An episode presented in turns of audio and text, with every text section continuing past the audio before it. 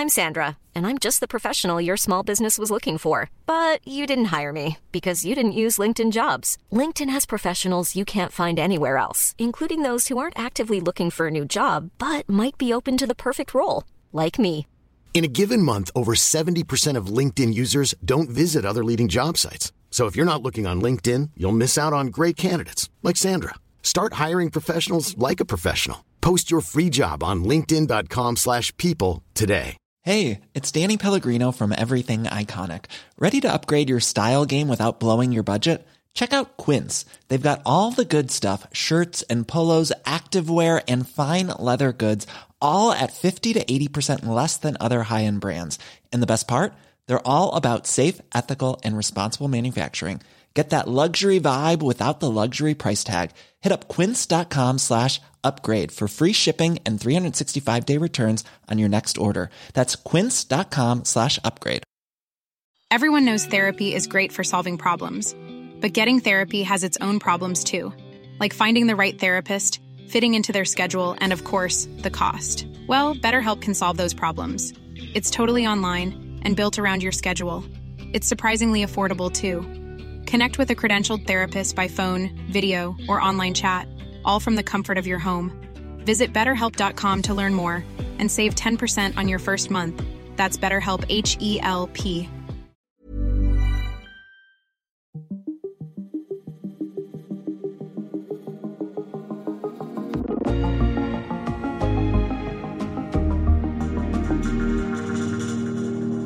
Socialdemokratiet og Venstre har i mere end 40 år været næret af modstanden mod hinanden. Venstre har jo brugt siden 79 alle deres vågne timer på at bekæmpe Socialdemokratiet. Men de seneste uger har strid bevæget sig i retning af tillid. Jeg synes, det er naturligt, at vi starter med det største borgerlige parti, og det er Venstre. Og derfor vil realitetsforhandlingerne med Venstre starte allerede i dag. I dato fortæller vi i dag historien om S og V, som gradvist er rykket nærmere hinanden i det politiske alfabet. Jeg hedder Thomas Bug Andersen.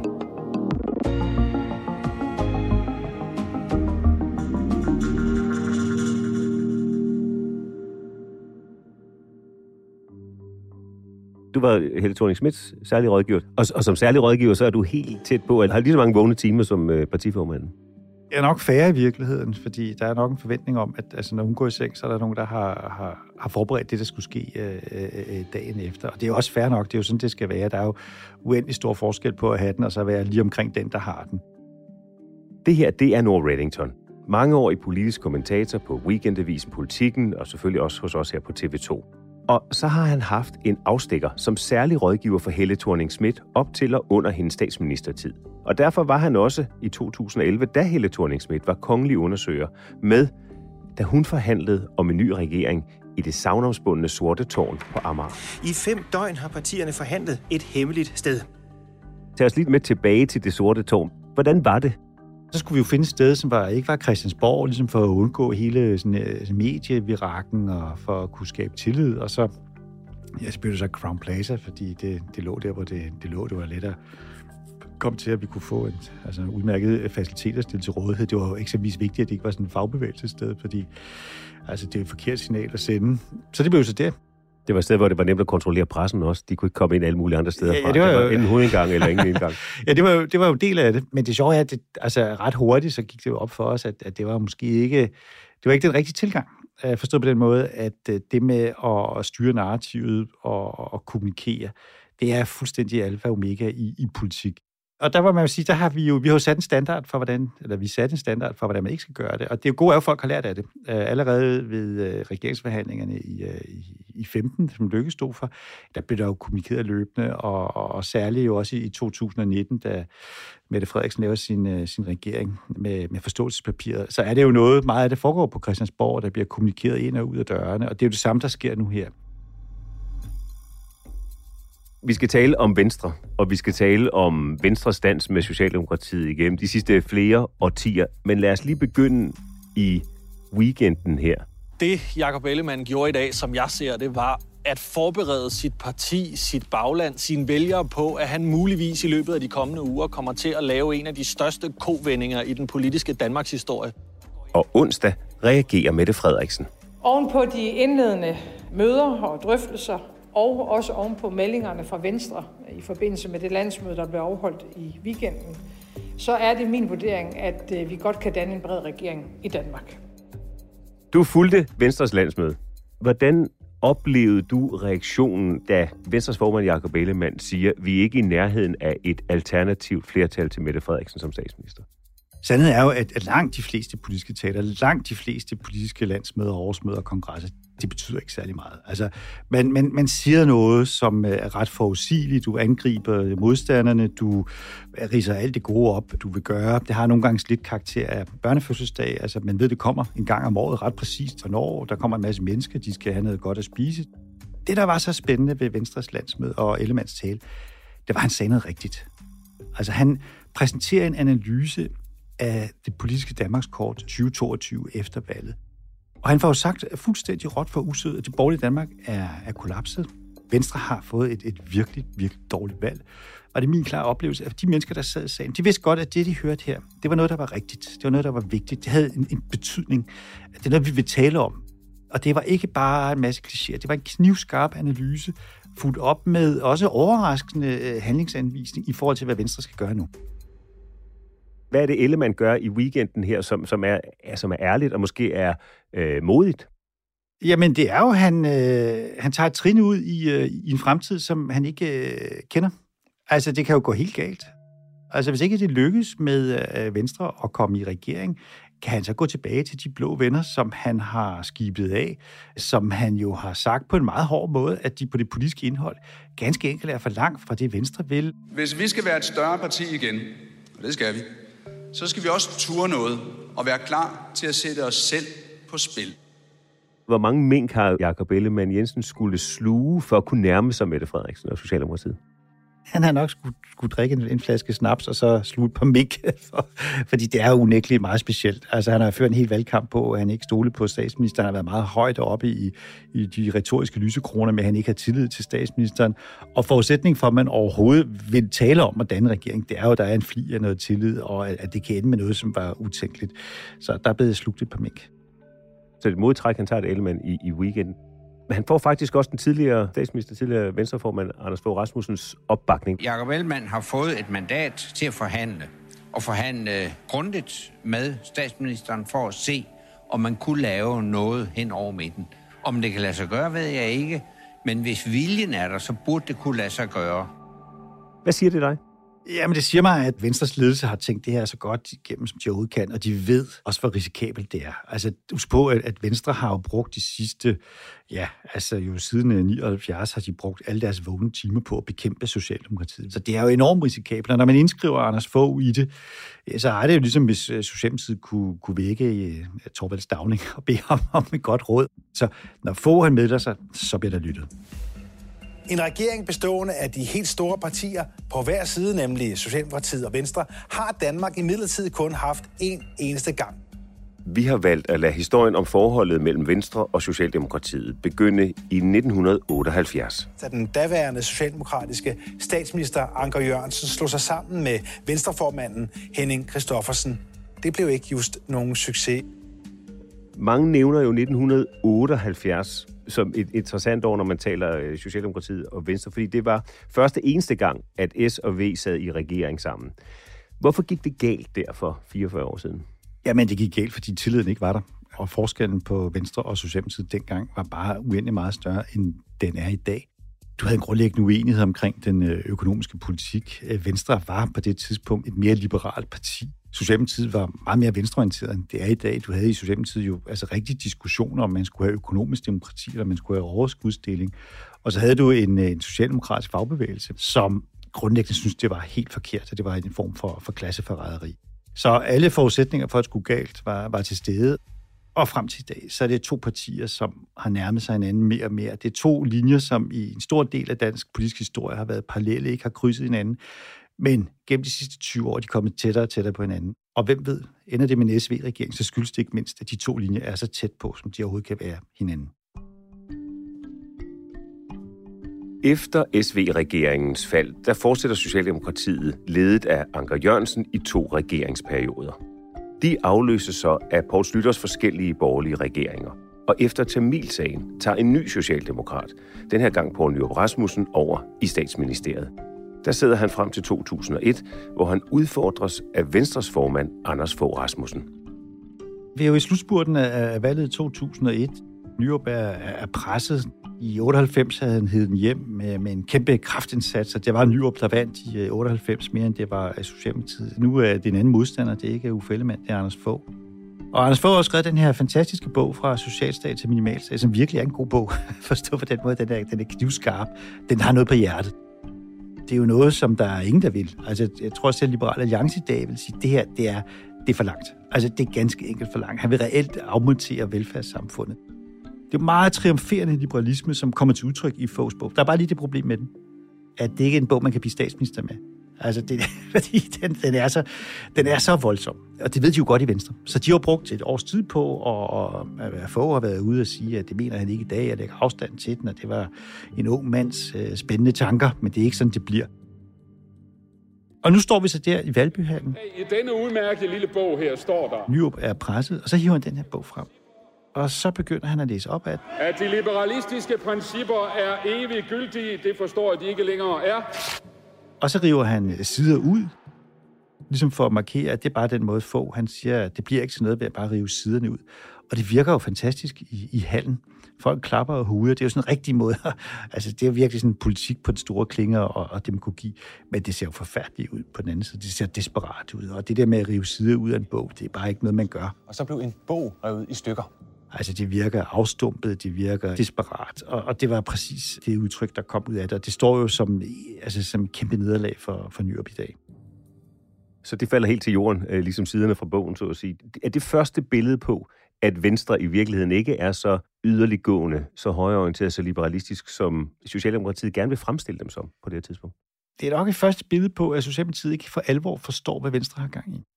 Den bevægelse, det er, er drevet det, der kaldes jorddoktrinen, men det interessante er, at der i Venstres absolut ledelse er en meget enslydende analyse af, hvordan du skal få magten, og det er ved at nærme dig Socialdemokratiet på alt, hvad der handler om velfærdspolitik. Efter otte år som statsminister bliver Anders Fogh generalsekretær for NATO, og så overlader han posten som regeringschef til Lars Løkke Rasmussen.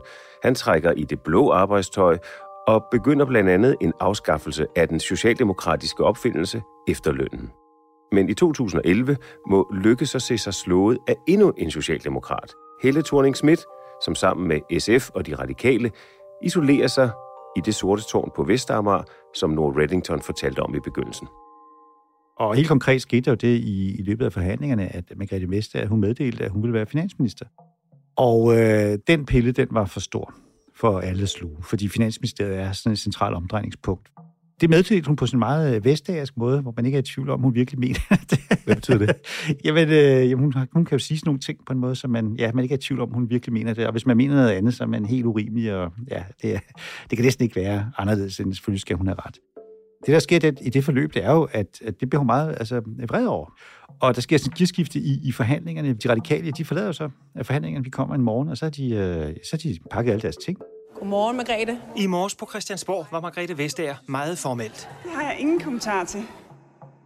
De får et nej til, til krav om finansministerpost, og så, yeah, så er de så, væk. Så er de væk. Det er, sådan, det er sådan lidt, måske sådan en lille smule barnligt, men de har sådan pakket alle deres ting, så man ikke er i tvivl om, at de mener det her. Det, der er sådan med til at forløse det, det er jo, at der så er et pizza-arrangement kun for altså toppolitikerne, uden altså sådan nogle typer, som var hjemme hos Margrethe Vestager. Altså, det var jo Socialdemokratiet, der ligesom var vært for forhandlingerne ude i, i det sorte tårn. Der var Helle, der sad for bordenden. Men så har Margrethe Vester inviteret til pizza. Ja, så fik hun så, ja, Ville Søvndal og Ole Sohn og så fik hun lavet et arrangement, altså derhjemme, hvor det var sådan absolut inder inderkerne, og det, øh, og det var hende, der, det var hende, der var verden. Og man skal ikke tage fejl af, hvad det betyder alt det her. Og det er jo også noget af det, der er spændende med de regeringsforhandlinger, vi skal, vi skal til at se. Vi har en statsminister, som er vært for det hele. Altså hun er på Marienborg, hun er på Christiansborg. Vi kan se, at folk kommer ind og ud af døren til hendes kontor. Og og sådan helt banalt. Altså statsministeren har, altså hun har simpelthen sit eget toilet altså på, på sit kontor, det har de andre ikke. Altså de er virkelig gæster i hendes univers, og det betyder meget. Men så fik man jo snakket sig til rette, og så fik øh, Vestager jo... Øh, hun fik jo, blev så økonomi- og indrigsminister, som jo også var meget magtfuld, men hun blev ikke finansminister. Torning-regeringen bliver efterfulgt af endnu en lykkeregering, som i sine fire år gradvist giver flere blå partier sæde i de magtfulde kontorer. Da Lykke sig udskriver valget i 2019, ser de fleste ham som en tydeligt tegnet blå og borgerlig venstrehøvding. Men Valgkampens hidtil største overraskelse kom i dag.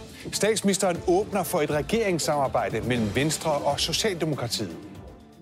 prøv lige at beskrive det øjeblik, da det går op for dig, da du hører første gang, at Lykke han nu går til valg på at danne en regering hen over midten. Det er jo virkelig et befrielsesøjeblik, men det er jo også et vanvidsøjeblik, forstå på den måde. Her er der en mand, som har været statsminister siden øh, 2015. Han, han udgiver en bog midt i, i valgkampen. Det var en regulær bombe, som Lars Lykke kastede ind i valgkampen. øh, som er, er stikket mod alt det, han har arbejdet på de seneste år. Der er ikke nogen, der ved noget om det. Det giver jo et kæmpe chok i resten af Venstre. Altså, de er midt i en valgkamp. De kæmper med, med næb og klør for at, at forhindre, at Mette Frederiksen bliver statsminister. Og så pludselig siger han i befrielsens øjeblik, at øh, man skal kigge andre steder. Det borgerlige Danmark er, er dysfunktionelt. Altså, det borgerlige Danmark når et kollapspunkt også i 2019, fordi det ganske enkelt øh, viser sig, det kan ikke lade sig gøre. Du har en ny borgerlig, som er på vej ind med ultimative krav på udlændingepolitikken. Du har Liberal Alliance, som har ultimative krav på topskattelettelser. Du har Dansk Folkeparti, som vil være et nyt socialdemokrati. Så det borgerlige Danmark bliver en umulighed. Hvis jeg kun får mulighed for at fortsætte som statsminister ved at gøre mig politisk afhængig af den yderste højrefløj, så vil jeg langt hellere afsøge muligheden for et samarbejde hen over midten. Det hele flyder sammen i en analyse af, at Venstre kan ganske enkelt ikke regere. Det kan godt være, at man kan vinde et valg, men du kan ganske enkelt ikke regere. Det, du siger i virkeligheden, at det ikke er Lykke, der har bevæget sig. Det er ikke Venstre, der har bevæget sig. Det er ikke en søgen efter magt, men det er en analyse af, at der er nogen, der er rykket længere væk. Lykkes analyse er, det er, at de her yderfløje i dansk politik, som jo altså i det her tilfælde er Liberal Alliance og Dansk Folkeparti og Enhedslisten, at de har fyldt for meget. Og så er, er Lars Løkke, han er jo sådan en politisk tusindkunstner, og så må man jo slå sig ud af det. Og igen, så tager man jo et, et skridt ud i noget. Du ved ikke, hvor du ender og hvordan du ender. Men der sker dog noget. Og der må man jo bare sige, at vælgerne har det med at belønne folk, som også har en vis øh, form for mod i sig.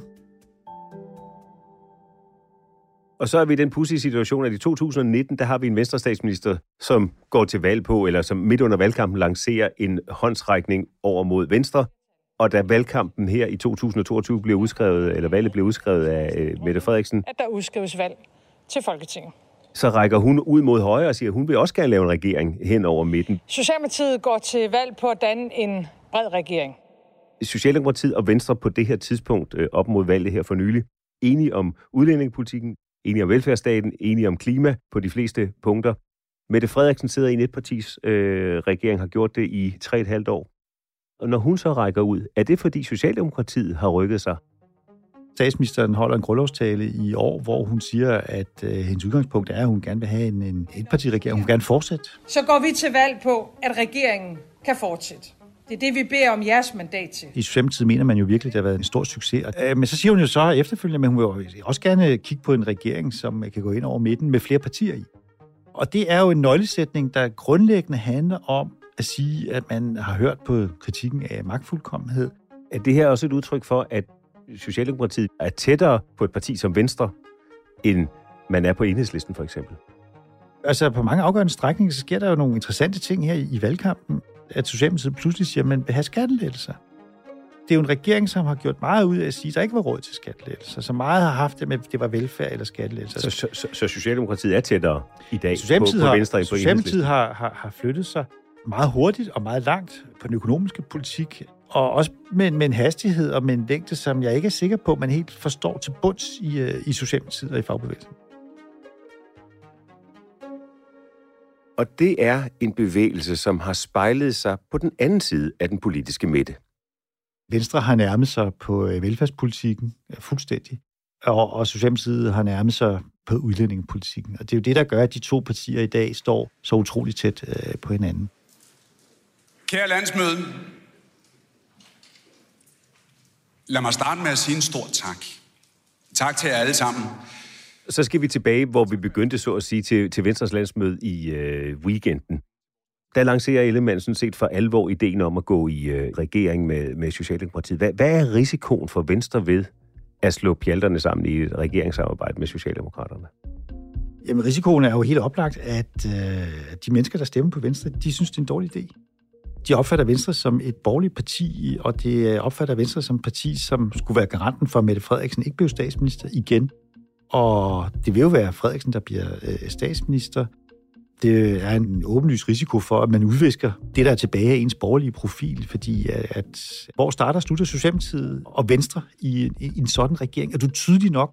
Får du store nok indrømmelser? Og i givet fald, hvad er det for nogle indrømmelser, du skal have? Det er jo så det interessante og det store men.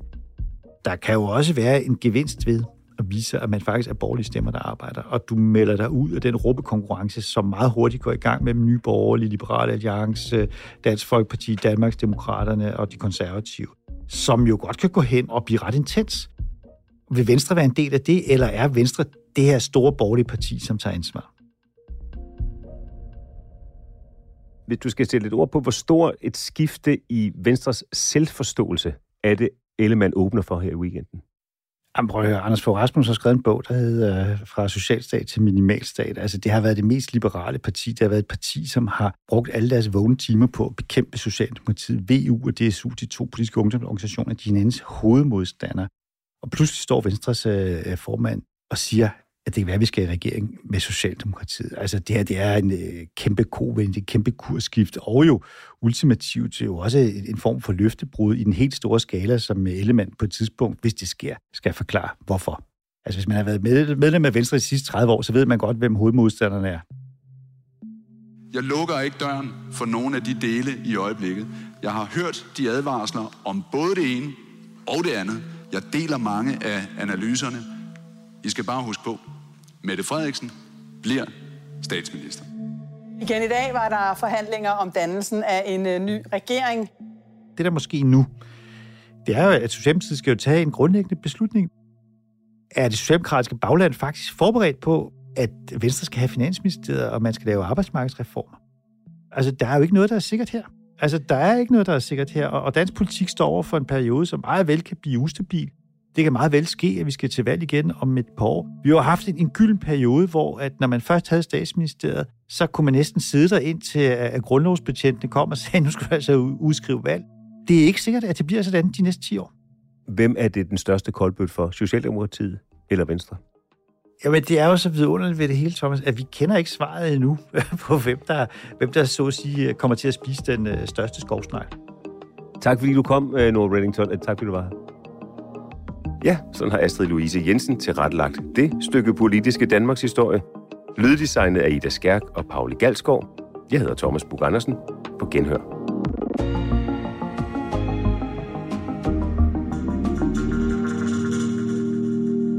Du har lyttet til en podcast fra TV2.